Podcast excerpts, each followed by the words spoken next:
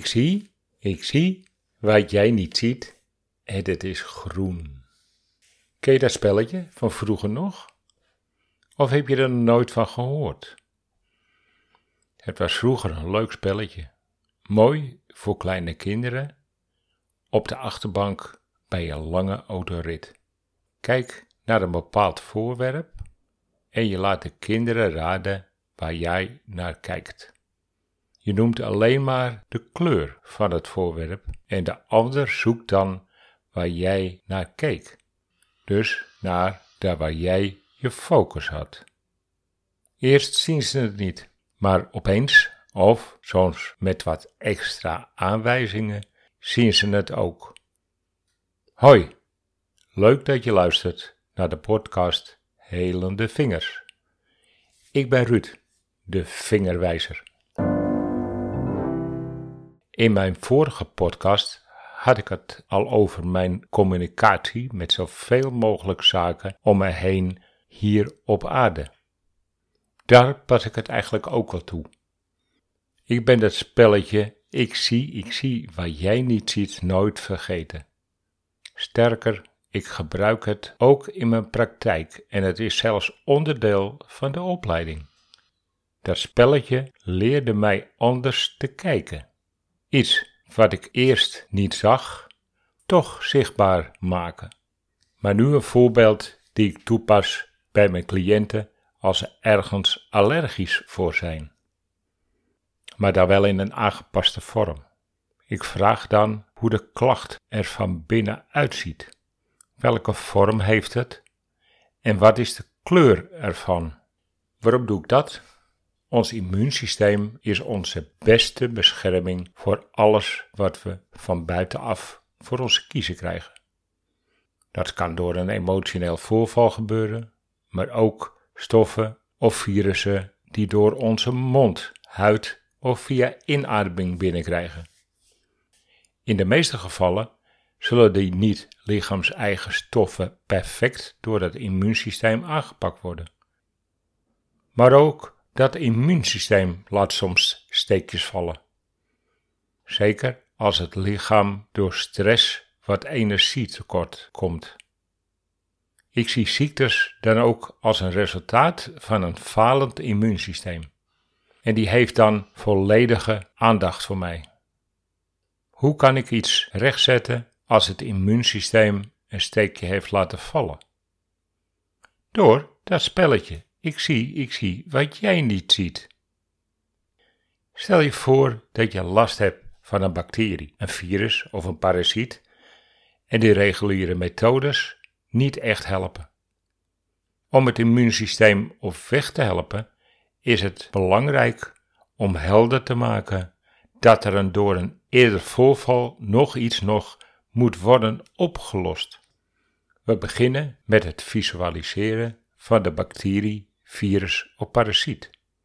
Belangrijk is te beseffen dat we iets binnen hebben gekregen wat niet in ons lichaam hoort. Dus begin ik te vragen hoe het binnengekomen zou kunnen zijn. Een voorbeeld. Door een broodje te eten of vakantie in Griekenland heb ik een bacterie opgelopen. Antibiotica hielp niet echt en de viroloog kan niet ontdekken wat er nog mis is met me. Ga in gedachten naar het moment dat je het broodje hebt gegeten, zei ik toen. Zie in gedachten dat die bacterie tussen dat broodje zat. Maak die bacterie zo groot dat je heel specifiek kunt zien hoe die bacterie eruit ziet. Welke vorm en kleur heeft die bacterie? Leg nu het topje van de linkerwijsvinger op de zijkant rechter middelvinger aan de ringvingerkant.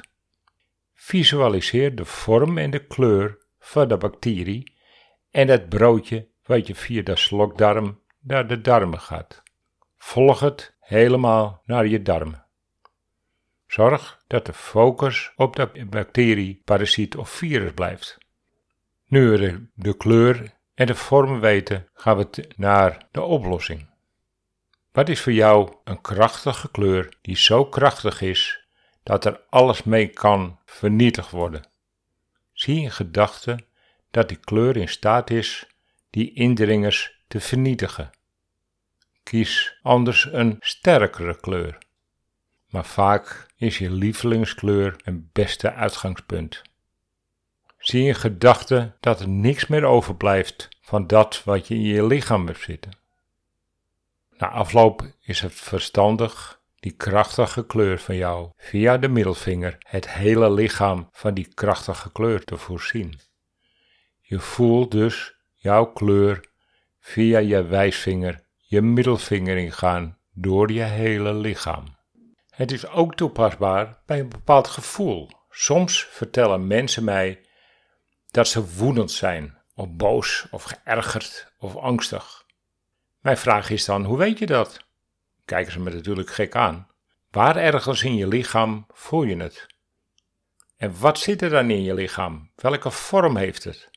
En welke kleur zou het kunnen zijn? Met die wetenschap kun je dat gevoel dan neutraliseren of zelfs geheel veranderen. Zelfs weggedrukte of belemmerende emoties kunnen zichtbaar gemaakt worden op deze manier. Soms merk je dat er ergens in je lichaam een hindernis zit. Men zegt dan een blokkade te voelen. Het stroomt er dan niet door. Dan is het goed te visualiseren wat het is waarom het niet kan doorstromen.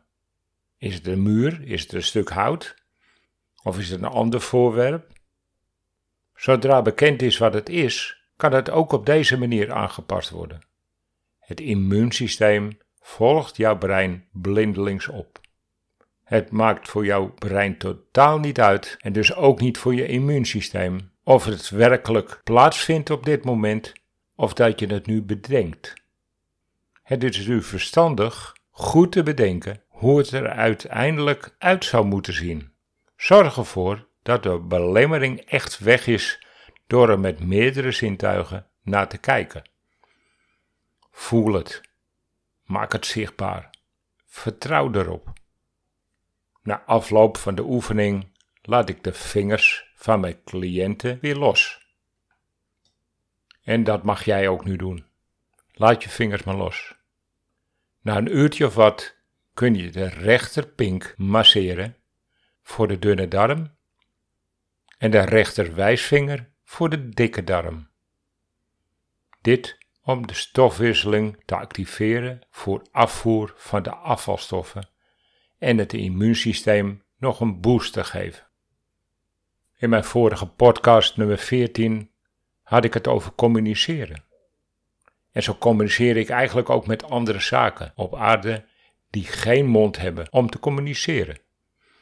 Met hotelkamers, met mijn flesje water die ik morgens vul, met dieren, met voorwerpen die ik kwijt ben en nu nodig heb. De heilige Antonius, misschien wel bekend. Maar zo kijk ik ook naar verborgen verbindingen die tussen mensen zitten. Jij wil vanuit je hart wil je iets graag en de ander kan jou de hulp bieden. Het vraag- en aanbodproces, wat de wet van aantrekking heet. Dank je wel voor de aandacht. Tot de volgende keer.